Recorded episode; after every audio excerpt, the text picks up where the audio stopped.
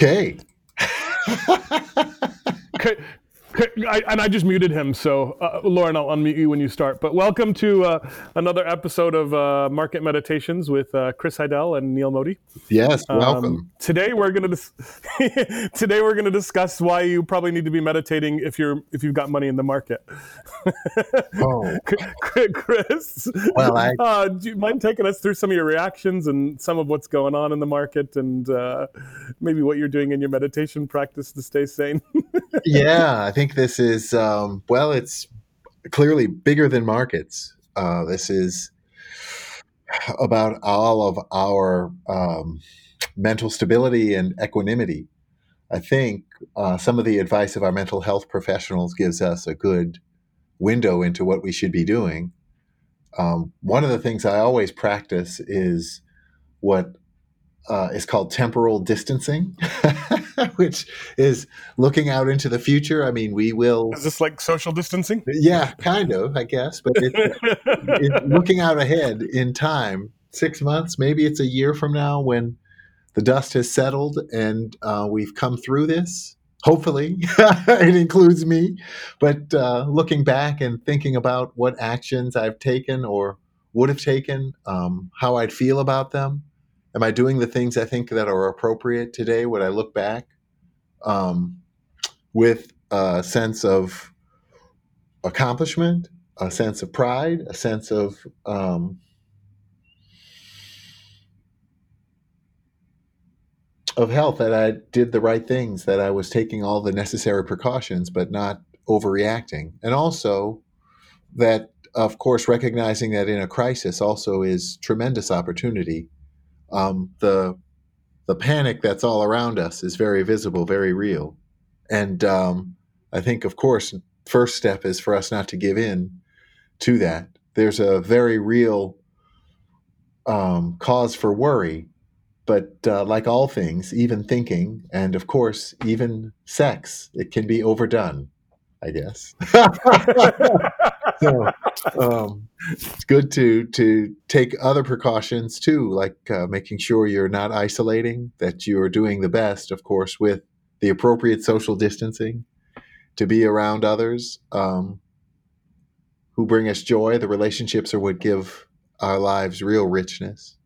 Um, spending time out in nature, um, social distancing shouldn't impede that, um, and just helping each other um, finding ways to help people who are important in your lives, businesses which are important, buying. Um, uh, um, yeah, transition us into the market today in the fall. Yeah, yeah, yeah, businesses. yeah, yeah. But today's March 16th, in case we weren't clear about that, by the way, 2020. Uh, yes, today is March 16th. There was a, a huge, uh, another huge, really big number market event. Uh, but um, it is also interesting too to focus on the good things. You know, Neil. I mean, I I think um, we've been given a tremendous gift uh, in the form of lower prices. It doesn't feel like that in the immediate um, crush of the moment, but um, by some measures, the fall in the oil price is just one example. Is a forced standard deviation event. Very rare um, to see prices capitulate so quickly and of oh, course, Chris, you're breaking up. You got to say that again. Uh, oil is a four standard deviation event. Yeah, I think the the fall in the price of oil last Monday was a, a four standard deviation event, extremely rare, and we have to recognize too then that that takes a lot of the risk out of uh, the forward-looking equation. And again, if we can practice that temporal distancing, if we can look out ahead and see what today has given us, it's very likely that it's a tremendous gift as they joke in real estate, the money is made on the buy, but that is true too in our endeavor in the in the financial markets and with any investment. Buying right is the key to success. So we we have that opportunity before us. Um, but again, too, we have to be mindful. There will be business dislocations. Many people will seek uh, bankruptcy protection. Many businesses will. Many businesses have become very highly leveraged in this upcycle, which has lasted uh, longer than any before it. So um, that expansion has now gone into retreat. And so again, we have to be mindful looking at those companies that have healthy balance sheets and and also what the the market's offering us. The opportunity sets are changing very rapidly, so we're trying to stay on our feet. So, uh, I mean, what what kind of things do you have a lot of your clients in? Well, we've had, uh, fortunately, a concern since 2016 about a slowing global economy, and have allocated toward U.S. Treasuries, which have done the best, uh, long-term Treasuries, especially as interest rates have fallen, bond prices have risen. Um, we've allocated to gold, um, precious metals. That's worked um, not as well as Treasuries, but still, it's provided a useful, very useful hedge um, for a stock market measured by the S&P 500, uh, which is down by about 23% year to date now. The gold price is down by about 1.8% or so over that time frame. So that's given us a bit of a buffer. Um, also, we've raised uh, higher levels of cash in portfolios than we've had for a while, though we have held that for a rather long time, the last year and change. Um, so that was a drag or a headwind for a while, but now it's looking um, rather fortuitous. So you're going to start buying, or you already started buying today, or when does your buying oh. spree, if you will, start? to tell you how bad my timing is, I was buying some of the pipelines which had already fallen before the Saudis' intransigence appeared on uh, last weekend. So uh, we were nibbling at uh, some midstream companies, pipelines, and uh, the like, uh, as well as some oil majors um, like the Norwegian oil major Equinor, um, before the Saudis announced this price war. So we took a bit of a further ride down on Monday and uh, through last week. But we still think about these companies as uh, tremendously cash flow positive. Also, in gold mining, we had positions built there thinking at least that that would work out as somewhat of a hedge. It hasn't um, performed that function, um, not fully. Last year was a great year for mining companies, but I think um, it's important to note that they are enjoying the largest cash flows ever. ever. And this was last year um, at a lower realized gold price. So um, throughout the year. Wait, why are they? How are they able to get better cash flow than they've ever had before? What like is it? Gold is much yeah much more valuable than it's ever been. So mm-hmm. even at a twenty percent discount, it's still very valuable. What's what's going on? Yeah. Technology change? Yeah, both both of those things, Neil. Exactly. Those are great insights. The the technology, which even some of which was borrowed from the fracking industry, horizontal drilling, and um, getting better core and test samples, has led to more efficient results um, more productivity from the mines, um, but also again a high realized gold price and better cost containment. The the mining industry um, is not always known for the best governance standards. they've they've uh, and in the first uh, leg of this gold bull market, which took us from say roughly 1998 through 2011 12. Um, the mining industry um, reacted in some ways quite irresponsibly. Mergers were undertaken at very high prices. Um, there was a, a, a, not a real tendency toward uh, capital controls and responsibility. Um, and the industry, through the last five, six years, has become much more sober. The um, the the spending is well contained the average um, all-in sustaining cost to mine an ounce of gold has is never been more reasonable. Really, I think that uh, the combination of technology and more responsible governance has really helped.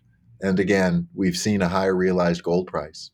That confluence of factors has really led to, uh, again, huge cash flows, the paying down of debt, increasing dividends in that space, um, and then just starting last week, or really a week and a half ago, many of the mining companies um, took it on the chin along with Mr. Market. So uh, they've fallen down, even though they had a good year last year and are still up more than the market over the 12 months. We see this as a tremendous buying opportunity there as well. Interesting. So overall, uh, is your portfolio? I mean, this is a weird snapshot in time because the market fell even more. Mm-hmm. Is the portfolio up or down for Oh, down. Yeah, year? for the year. Uh, depends on which portfolios we're talking about. Yeah. We do run a few Yeah. different models, some for income, and uh, though most are down, we're across the board down anywhere from uh, four to eight and a half percent. Um, though I'll have to look again after today's close and see what the But but today's close makes you more excited, right? what's that. About making more money. But today's close makes you more excited about making more money. Is that is that Oh, correct? absolutely, absolutely. It's um, it really is. Um, again, these events happen only um, episodically, and it really does sometimes take a, a sense of courage, or again, temporal distancing, just thinking out ahead, um, to give you the insights and the courage even to act. But when I look at these companies, I do know um, many of them have pristine or really strong balance sheets. They'll weather the storm. And um, again, if I think further about it, even more deeply, what the Fed has authored, the central banks, uh, and overall, and what they continue to do, is to cheapen the currency in re- in response to this weakened uh, credit um, environment. So by five percent in a single day, right? Yes, yeah, yeah. The market sort of took that as a desperate move. Of course, it is. Um, it may yet. It prompted the market what for 90 minutes? Did I read that right? One and a half trillion dollar injection is helpful for 90 minutes to the market. Yeah, yeah, yeah, yeah. The market swallowed that whole. I remember when when Greenspan bailed out long term capital management with three point five billion dollars or three point six billion, and people cried. And now I can't tell. Is a trillion dollars a lot, Neil? Is that anymore? Does that, does that ring a bell? you know, I have a hard time fathoming it. Really. It's hard to know nowadays, but but anyway, yeah, yeah, the seven hundred and uh, fifty billion dollar TARP, which Hank Paulson said he chose that number because it wasn't a trillion, which would scare people, and it was more than half a billion, which he didn't think was enough. It was a psychological number. Now I guess even our psychology's got to expand for these For- numbers, which on For the surface sure. don't have any real meaning except uh, as a measure of emergency and emergency response. Well, part of the way is, is they put the money into the economy, right? So this isn't really helping out.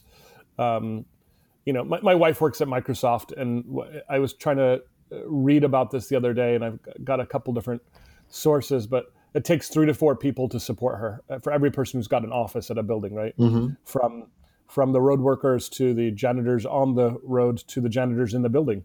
Yeah. Um, Yeah. And a lot of those folks, uh, uh, very unfortunately, are, are living check to check and uh, can't afford to miss um, a little bit of a check.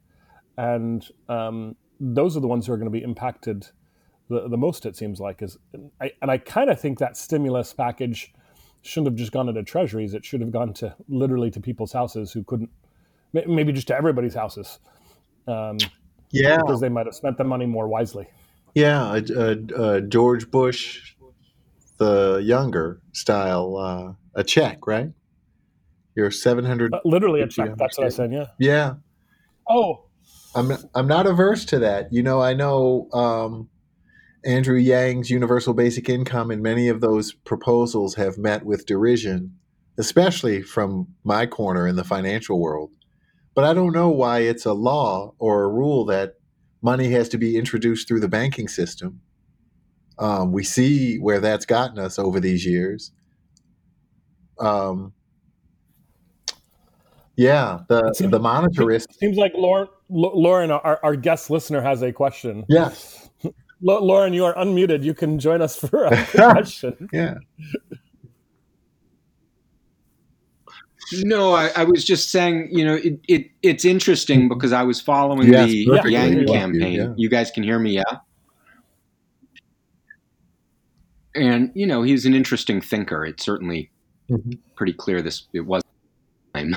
but I what I find most peculiar is that apparently Mitt Romney is now suggesting thousand dollars per month Huh. per citizen but it's from the federal enough, government. right? That's the problem.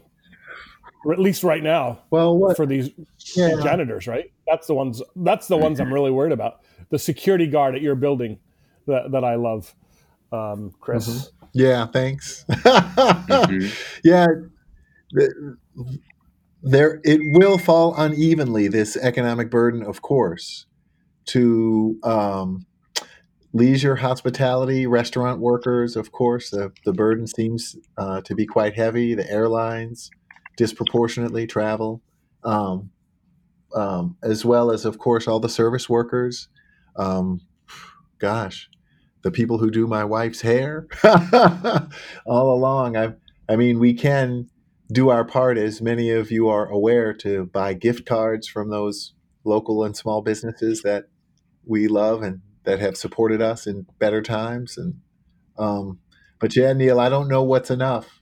Certainly, it seems to keep introducing this through uh, the the subsidies through the financial system and especially into the banking system disproportionately favors uh, the wealthy uh, asset holders and of course disfavors those um, that we're talking about who have less in assets um, and i do think that yang was probably onto something um, i don't know if we can have both introducing new money through the banking system and then directly through households um, the monetarists like Milton Friedman argued that the money supply growth should just keep pace with the um, population growth. I think, but it's not right. It's not. No, no, no, no, no, no. We can never have enough free money in the financial system. but I think there's a there's a real argument that this is a, a, a line of thinking that could be pursued and should be pursued. Um, there's a, a better way to manage uh, the process of of new money creation and, and possibly a more fair way. But uh, we're not there now, and we are faced with this uh, crisis right in front of us. So, um, how, how, do we know where the bottom is of this market? I don't think you ever know. Look, I, I just told you how bad my timing was. We were buying pipelines two weeks ago, and ouch. you, you, you, but you're such a funny guy, right? You you've told me so many times, oh, Neil, my timing is terrible. And yet you make money almost every year you've ever existed. I don't know if I would say every really year well. I've ever existed. I've had my um, two down years backfilling. Yeah, well, that's, but but it's um, yeah, you've done well. But, but I'm trying, how, but but I'm always trying really to to um, think ahead, of course, and um, just also recognize what's right before us. Um, yeah, the the the companies that'll survive this again are the ones with the most sound balance sheets. The ones that um, the, there are a lot of productive assets that'll remain, of course, but they'll be in different hands. That's happened to me before too, Neil, where I thought I owned a great asset only to see the creditors and the banks take over. And they got the good assets, and I was left with an equity stub that was worthless. So, so you just dollar cost average on the way down as well. I, I, I, have done that. Yes. Yeah. Yeah. Yeah. I've done that in the past. But to know when the bottom of this is, I don't think we can know um, for sure. And there'll be several waves of it. You know, this this first wave, we'll get a sense of relief. I think when the the numbers start to mirror what we've seen in South Korea, um, in uh, Vietnam, in Singapore, Taiwan, where uh, and even China, if we can believe those numbers, where it seems like the containment. We can't. Yeah, we can't.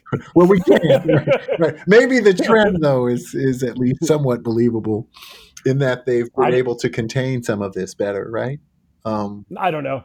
Yeah, yeah. I'm skeptical. I'm with you. I'm with you. I think it's still, it's still early, but again, that seems to me the first wave of it, right? Where where there's going to be a sense of relief that um, this thing appears at least under control.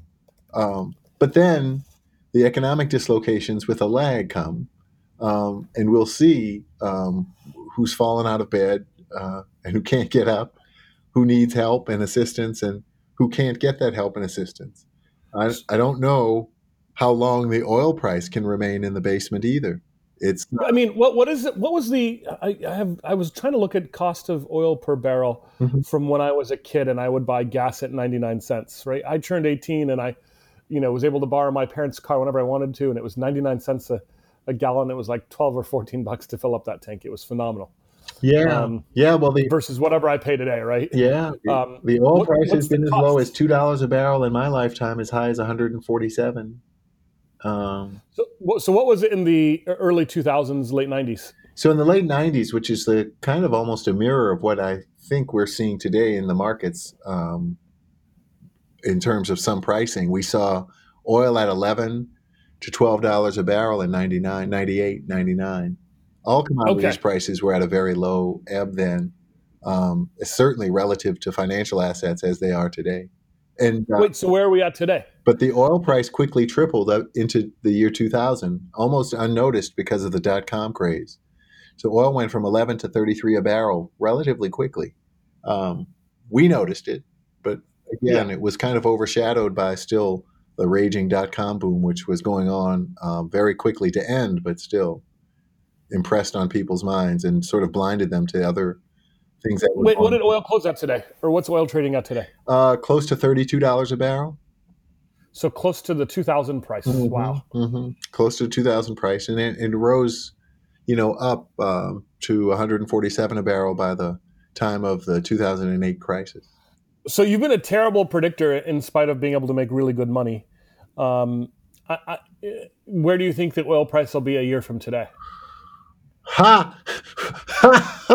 you, you just announced me uh, correctly as the world's worst predictor, or one of them, Yeah, but, but I, and then asked me for my No, I've learned a lot about like even how to do a venture deal in all of our conversations. Uh-huh. I've learned a bunch about how to look at them just because I, I kind of look at the top and the bottom differently as you know, and, and the nuances of the top and the bottom differently. Um, because of how you look at ranged conversations. Mhm. And I don't really quite get to dollar cost average. Um, hopefully, maybe at any point, because you know I'm I'm picking right and things are only going up. Um, so I guess I can dollar cost average up, but not really down the same way you can.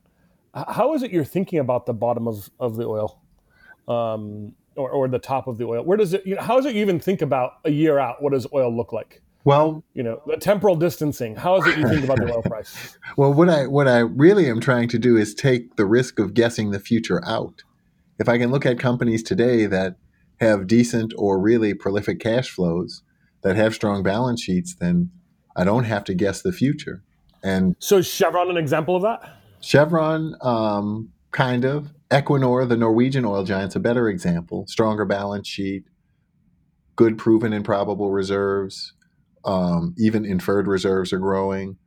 They're drilling off the coast of Norway and um, 100 meters of depth, which many companies have to dig 10 times or drill 10 times deeper.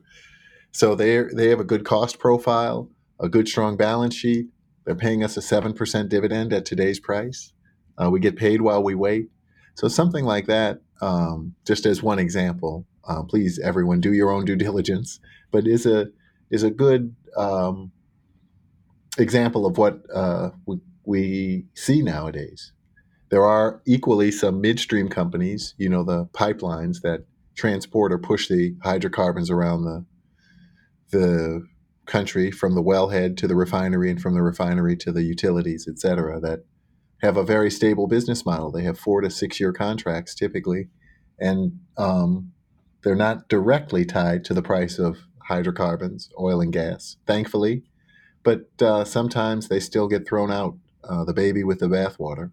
And uh, many of those have um, completed capital uh, expenditure projects and now just have maintenance capex. So much lower cost profiles and again, um, significant cash flows. Um, this storm So you're, you're, you're just trying to find companies, we'll say like this, Mhm. that you think a year from now will be doing well no matter what, even if wherever the price goes. Right, right. And then there are some, like I, I used to read about Ben Graham's net nets that he would find, companies that were trading for less than their net assets, net cash, even. Um, and there are some I, that I'm starting to see now. Bed Bath and Beyond is one example. They have seven dollars a share or so in cash on the balance sheet, and the shares today are trading at five uh, six dollars and ten cents or so. and they Well, didn't they close all their stores too? Aren't, aren't they one of the retailers who? Well, they're Is that is that book value or cash only, and how much is the debt? uh, that's just the cash. That's just the cash. Um, they're, the a company like this that's now trading at what probably twenty percent of book value, um, thirty percent of book, or so. Um, it's over seven dollars of cash per share. It's trading at less than that. It is a retailer. It's So it must have a ton of debt though, still, right? Not so much. No. I mean, it's just been hammered by the Amazon effect before this. So many many companies that were out of favor, not like the Microsoft that uh, you're fortunate enough to be uh, married with. Yeah, married with, right? Neil. But um, but many companies have been sort of orphaned or widowed by the market even before, uh, and were thus residents of the investment doghouse before the, the COVID crisis hit. Um, the COVID crisis has pushed them from the doghouse into the cellar. So many of these too, the risk is out. If, if for example, Bed Bath and Beyond closed all stores, sold the inventory for what it's worth, um, sold the real estate, um, investors could probably triple or even quadruple their money, even if the business went under. At today's current price. Yes. So again, it doesn't make for great cocktail party conversation, but there are.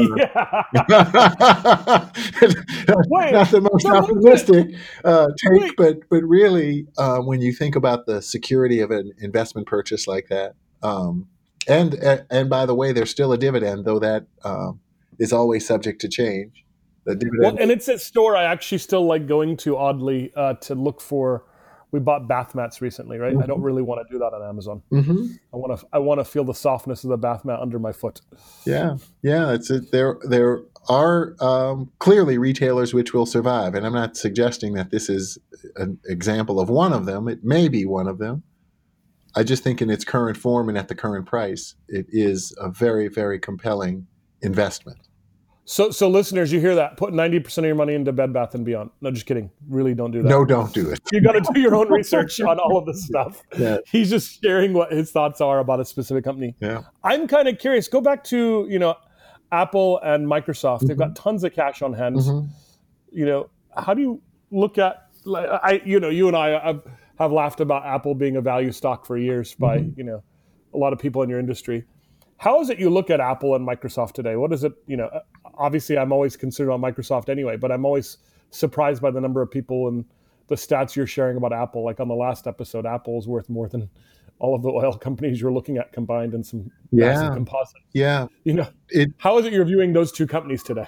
Well, I, I, I think Apple shows a sort of split personality.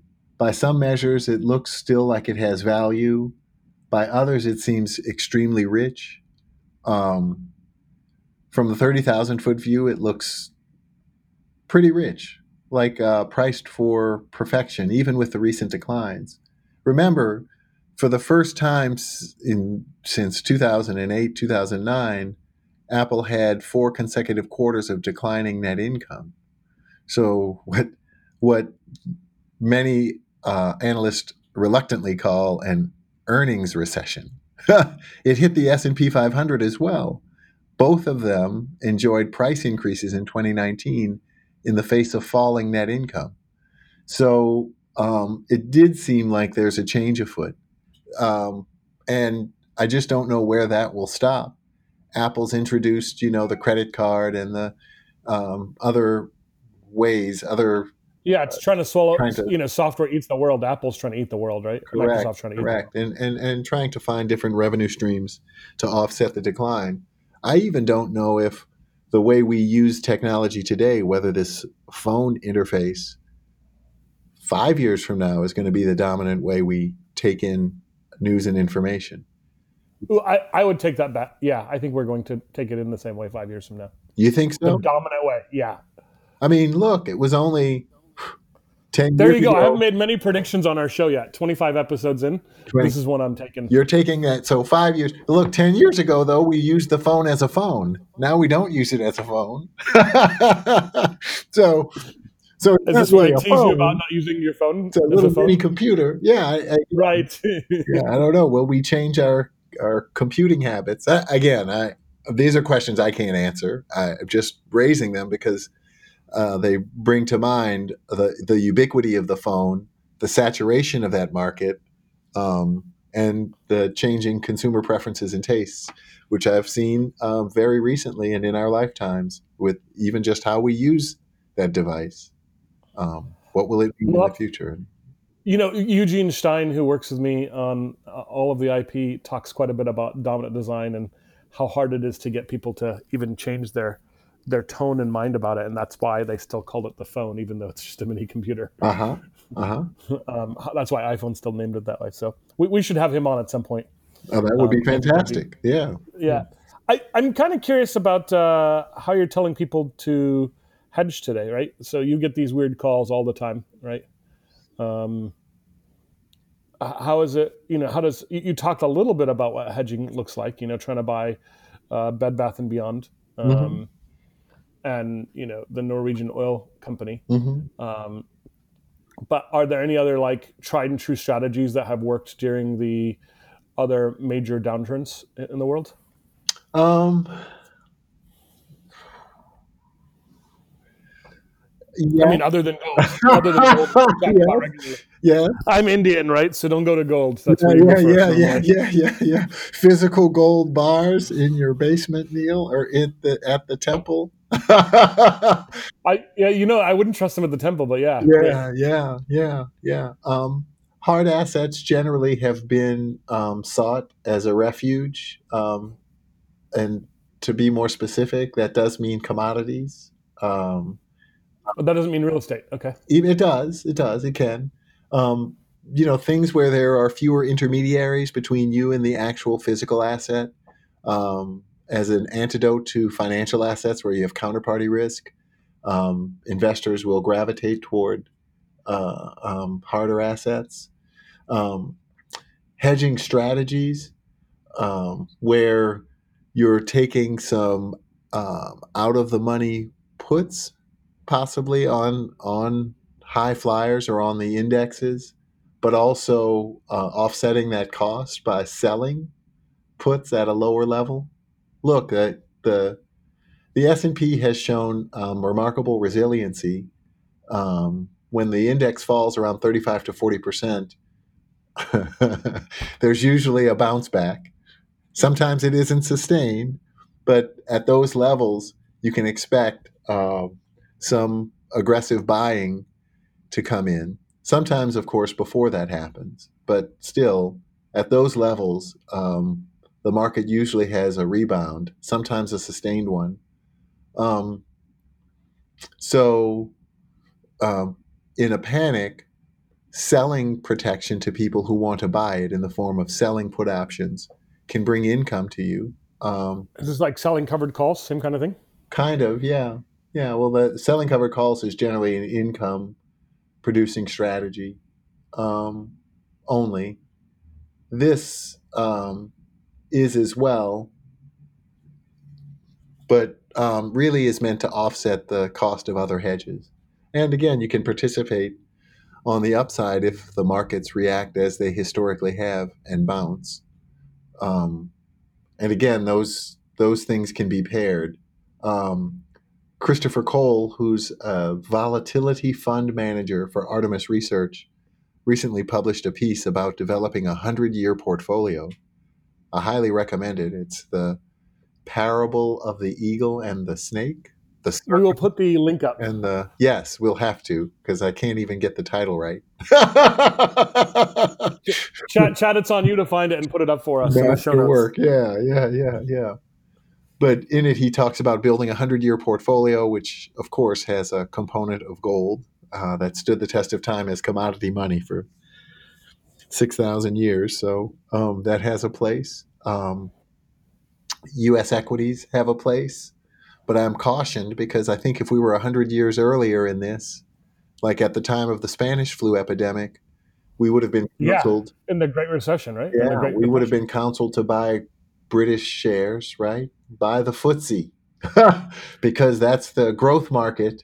And uh, of course, without much research, you can think back and know that Great Britain's endured a difficult century, and many of the shares that were high flyers back in 1918, 16, 14, etc., back there 100 years ago plus, that were British companies that dominated the globe, were superseded by the Westinghouses and the General Electrics of America.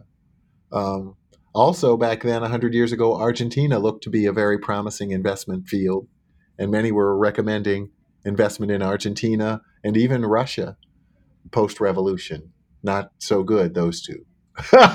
Britain was better, but the U.S. was the emerging market that that shined. So I don't know. I uh, thinking of a a hedge, especially that far out or a hundred year portfolio, to me is um, an interesting exercise, but not one that's so fruitful right now.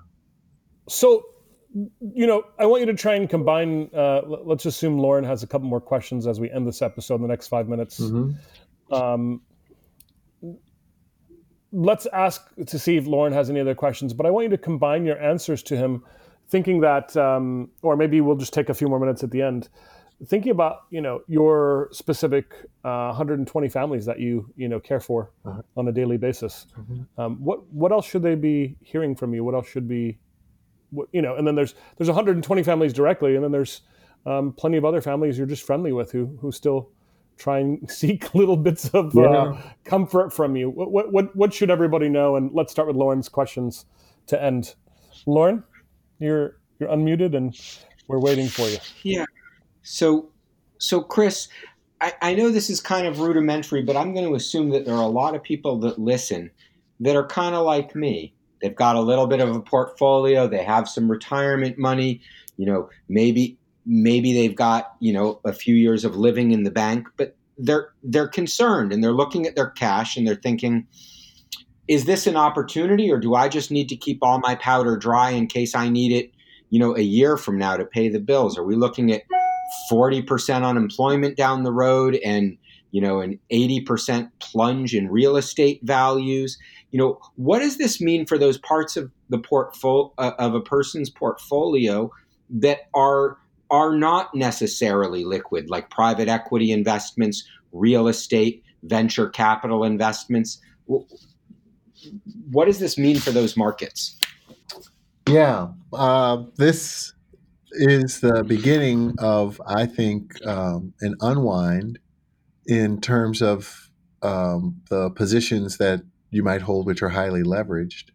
I think first, looking at your portfolio, um, and again, practicing a little bit of temporal distance, if you can look at these positions individually um, or discreetly and see would I be comfortable holding this for the next two years to three years, even not knowing what's coming. Um, if there's anything for which you've had uh, a less than welcoming feeling, you should jettison it from the portfolio now rather than suffer through it. I also think the tendency becomes in crisis for us to hold the losers. Um, and then when things get really tough, we sell those winners. Um, and again, our action should be the opposite. This helps us to get out in front of that a little bit. Um, as portfolio managers joke, and I had a mentor who always said, you know, the problem with individual investors, they're always uh, cutting the flowers and, and watering the weeds, right? They're always um, selling our um, holding on to the losers and, and adding to them rather than than the things that have done well for us. Um, I I think um, private equity has shown, um, as one example, a lot of excess uh, where there have been serial markups and just a tremendous amount of liquidity, which is now um, going to reveal that some of these markups were not justified. Um, and you know those those positions which um, many hold might be great. Again, it, it depends. This is a sort of general question, but a general observation to ma- to match it. Um, you know the the position of many of those funds we saw in 2008, where there were lockups, et cetera, um, uh, could of course recur. So um, and with private equity, it's really just knowing or evaluating the people that you're in business with more than anything. Um, even more than the underlying positions, of course. Um, as to a general question, if you're relying on your portfolio for income or to supplement your lifestyle, even currently, um, then it probably makes sense to make sure to have a year to a year and a half, even worth of um, expenses, living expenses, in a liquid or stable position in the portfolio, um, if possible. That um, can allow us all to ride out with some equanimity the most difficult parts of the storm, which I think are to come over the next year to 18 months. Um, if you're not relying on the portfolio for income now and you have a bridge that uh, of work and income that you feel comfortable can carry you through the next two years, a uh, year and a half to two years, then I think you are uh, in a position with some luxury to think a little bit medium to longer term about some of the things we've talked about. Um, these investments, which will, again, in the future, um, look like steals, like bargains today. Right. I I, rem- I remember you saying, you know, it's, you know, buying well is everything, mm-hmm. and and this these circumstances are certainly going to create lots of those opportunities. Mm-hmm. But it sounds it sounds like you're also urging caution and suggesting that those people with dry powder just keep their powder dry for now. That we don't have enough visibility yet. Um, it, that is true in certain areas. In in some places, though, I'd say we're getting um, good offers uh, in terms of even income. We've, as investors, generally been starved for income.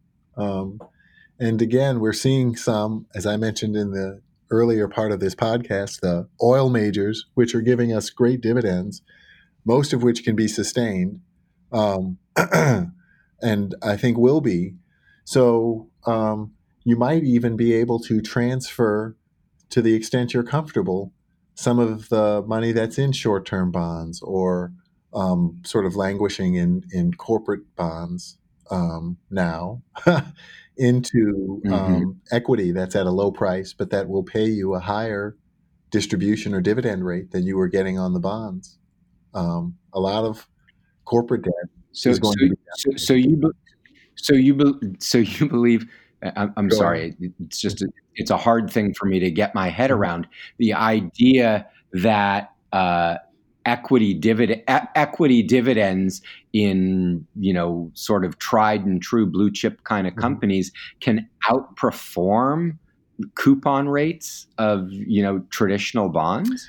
It is something that's hard for us to get our head around, and this is an environment where, again, for the first time in human history, over 6,000 years of interest rate history, we have never seen negative interest rates.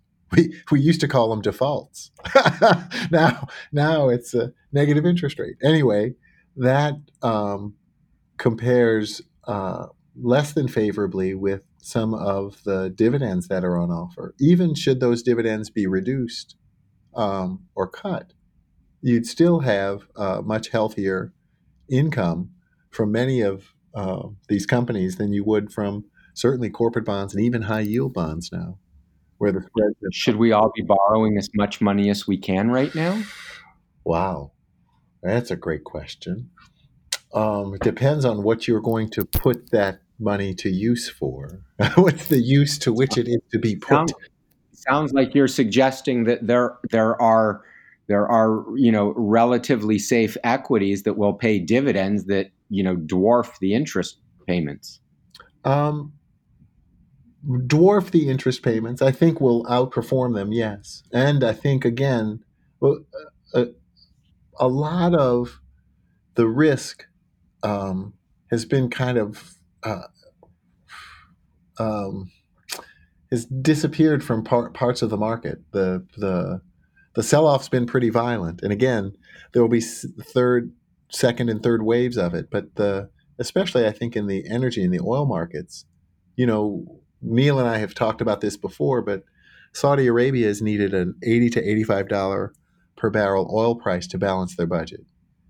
They can borrow for a while, but pursuing policies like this that are so contrary to one's self-interest usually resolve themselves rather quickly. Russia needs closer to fifty dollars Yes. a barrel. Um, so I think you know we're going to see at least in that space as the example we've kind of focused on, and again I, to to um, just focus on this one space, but it's one of the most acute examples that decline in the oil price took a lot of the slow decline in the oil price out of the picture that we would have probably experienced over the next six to nine months. It all came front loaded. It happened over a weekend and a week, a weekend, 10 days. And now um, prices are at a, a, a low, which, while it might be in the near term sustainable, is not in the long term sustainable. So, um, yeah, I would So say. you that- think in the long term it goes much lower?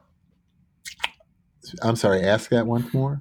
No, it goes higher. That's what he's saying. It, it it wasn't clear to me whether you were saying in the near in the long term it goes lower or higher. Oh, no. No, in the long term, it has to go higher. Yeah. I, I, well, yeah. in, in the very in the very long term, but I, I'm I'm thinking you know two years from now. Price, yeah, price wars can't last forever. I mean, how long do price wars ever really last? not, not, Um, not I two just- years usually. Yeah.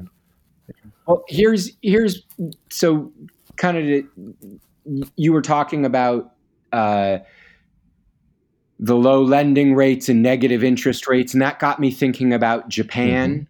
Um, in the le- that got me thinking about Japan through the late '90s and early 2000s, um, and the deflation that they experienced, which was accompanied by, I mean, the Bank of Japan was essentially giving money away for free and I think that was the first time in modern history we'd ever seen anything like that. And now we're we're essentially sailing headlong into the same thing, but under different economic circumstances. Um, do you see deflation as a significant risk?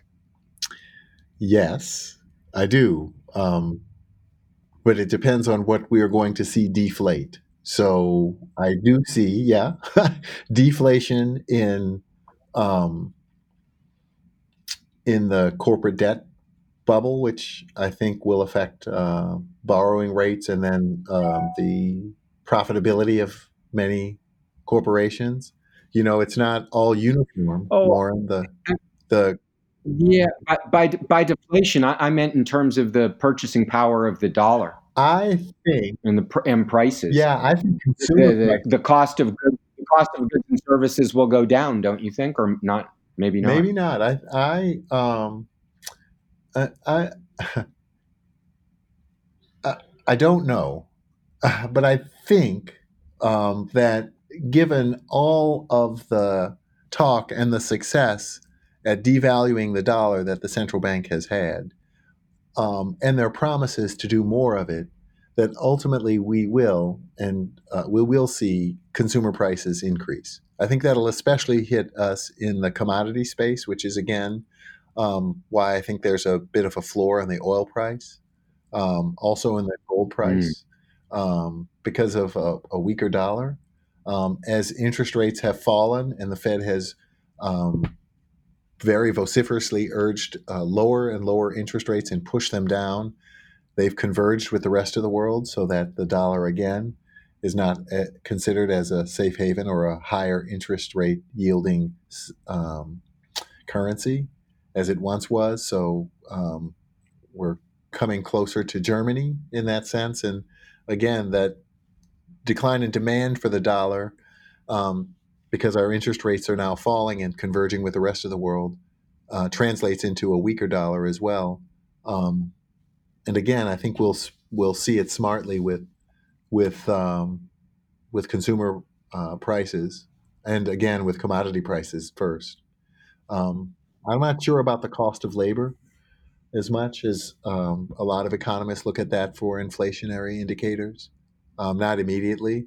And I do think there are going to be a couple of credit shocks, which again present us with a deflationary argument for asset prices.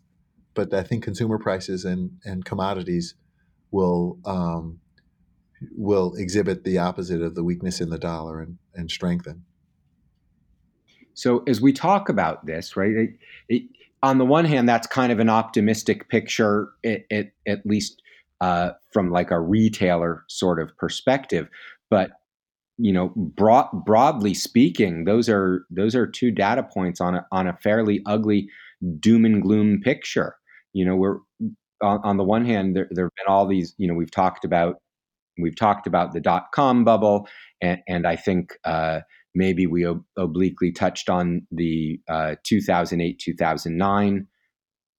Uh, you know, collateralized mortgage-backed security trouble, and then there was night there was the 1987 crash, and you know when we when we look back on those things, right? It, there was this Forbes article out earlier this week that talked about how, although those all caused recessions, each each one of those did not have some sort of internal physical disruption to the economy 9-11 being like another good example right? There was a lot of uncertainty. Are we under attack? Are we going to be at war? What does this mean?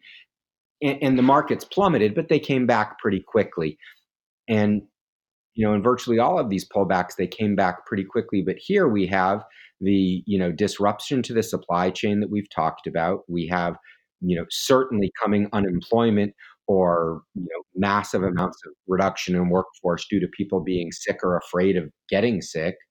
Um, and then you know you've got the you know that disrupts the supply chain and then you have the disruption in the demand in the demand side also you know people not going to fly on airplanes airlines having to shut down and every company is larded up with debt right now because it was the responsible thing to do when you could, you know, buy a million dollars in EBITDA for six million bucks and you could borrow that six million dollars at two percent, you, you you've got to. And so all of these companies are are larded up in debt. And as we think about that,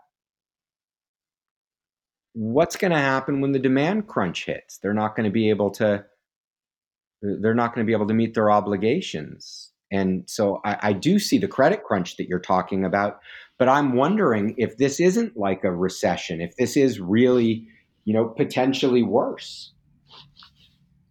Yeah, yeah, yeah. Is, is this is this catastrophizing? Is this is this me catastrophizing because I, I'm, I'm a guy that earns my living by being able to see the worst possible thing that can happen? or, I, I like or, or, or, or, is, or is this or is this more than just the you know ramblings of a paranoid man? they they're not exclusive, right? They can be they can be all those things. I, um, right. Just because you're just just because you're paranoid doesn't mean they're not out to get you. But I mean, Chris, ba- based on your understanding of the economy, and, and you re- you referenced you know the Chicago School earlier in the conversation. Mm-hmm. I, I, just think that you know while what I'm talking about is speculation based on mm-hmm. publicly available information, you have a wealth of professional experience that influences the way you receive and analyze the same information. What do you think about mm-hmm. that conclusion on a probabilistic basis? I think that the there are elements of this demand shock which will remain with us. Um, I think for me, it's a bit early to tell um, how that feeds through the economy. I I recognize that not only are corporations the most indebted we've really seen, um, we have consumers who also are carrying very high levels of debt, and there's a a time when that will have to be repaired, or a way that that'll have to be repaired. I, um, at least for now, am tending toward the side that that credit repair, generally in the overall economy from a macro perspective, will be attained as it has in the past through inflation. Um, I don't know yet what that means fully for the demand side. Um, but again, on in places where I can feel confident, like the demand for hydrocarbons, um, the demand for hard assets, um, commodities, food, soybeans. I think there's a, a, a boom coming in the soft commodities as well as some of the hard commodities we've mentioned. Um, I'm watching those areas very carefully. Um, but yeah, you're right. I think with a lot of retailers, even Bed Bath and Beyond, I'm saying that that comes to mind just because even right now, from a liquidation standpoint, it's really cheap. I hope they don't liquidate that, but that could be uh, one of the consequences of this dislocation that some retailers certainly won't ever come back. Um, this might finally be the the stake in the heart of Sears, which is like a zombie that keeps living on. right. You know, finally push him off the cliff or something. But but um, more seriously, I um, I do think a lot about this. All of the dislocations we've had prior um, have left a lasting mark. We've been able to cure them with lower interest rates, but now it seems that that that uh, that water cannon is but a, a water pistol now. We really don't have much room to maneuver in terms of just interest rates, um, and and even with credit, we're already overburdened with credit. More credit doesn't seem to be the answer. So um, definitely, there's a shift coming. Um, Lauren, one thing we didn't talk about was that there had already been, for the first time in six years or so, a shift in um, investment performance from more growth oriented names to value. This happened again um, last fall. And for the first time since really 2012, 2013, we saw a preponderance of investment flows going toward those so called value, undervalued names rather than the growth uh, oriented names um, that make up the FANG stocks, et cetera. But I think that's a trend that's going to accelerate um, as people look for more tangible value. Um, I don't think I'm giving you any kind of satisfactory answers No. because I have a lot of those same questions. I, Um, so essentially what you're saying is you know the future is likely to be in companies with strong balance sheets high book va- high book value and a you know low but positive PE ratio hmm I would say yes. Um, yeah, yeah. The the ones we can count on to have um, not much variance in consumer tastes that won't be too affected, um, as best we can tell. Um, the many of the consumer product stalwarts like Procter and Gamble are still not reasonably cheap, but um, those kinds of companies, uh, Stryker in the healthcare space, some of those look more and more attractive as we work through this um, this scare, this crisis. So, um, yeah, we try to think about this as perspicaciously too as possible. There um, will be winners, there will be losers. I think right now, of course, the the thing to avoid are the areas where there's just high high levels of leverage and debt. That's the greatest immediate risk.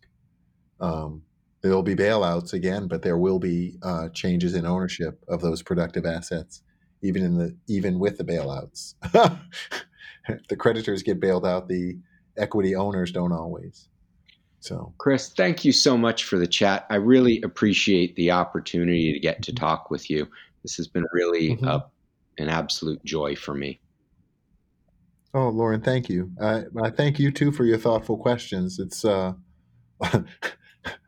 some of them don't lend themselves to easy answers, obviously, and with me, I, I don't often give them because I'm trying to think through all the possibilities. But I appreciate that. It really stimulates my mind and helps me to think through issues I may not have always considered. Thank you. continue to wash your hands and stay away from people okay Chris you notice he didn't say that to me, right? Well, I've, I've already put the fear of. God in you I will. all right hey uh, Thank thank, you, you, all Lauren. very Thanks, Lauren. Great to talk to you. Yeah. Um, Chris, is there anything else you think we should uh, well, cover before we end? To wash your hands, keep them clean, keep your Thanks, Chris. Yeah, yeah. stop your your um your habit of licking things. Chris, I told you not to bring that up on the episode. yeah.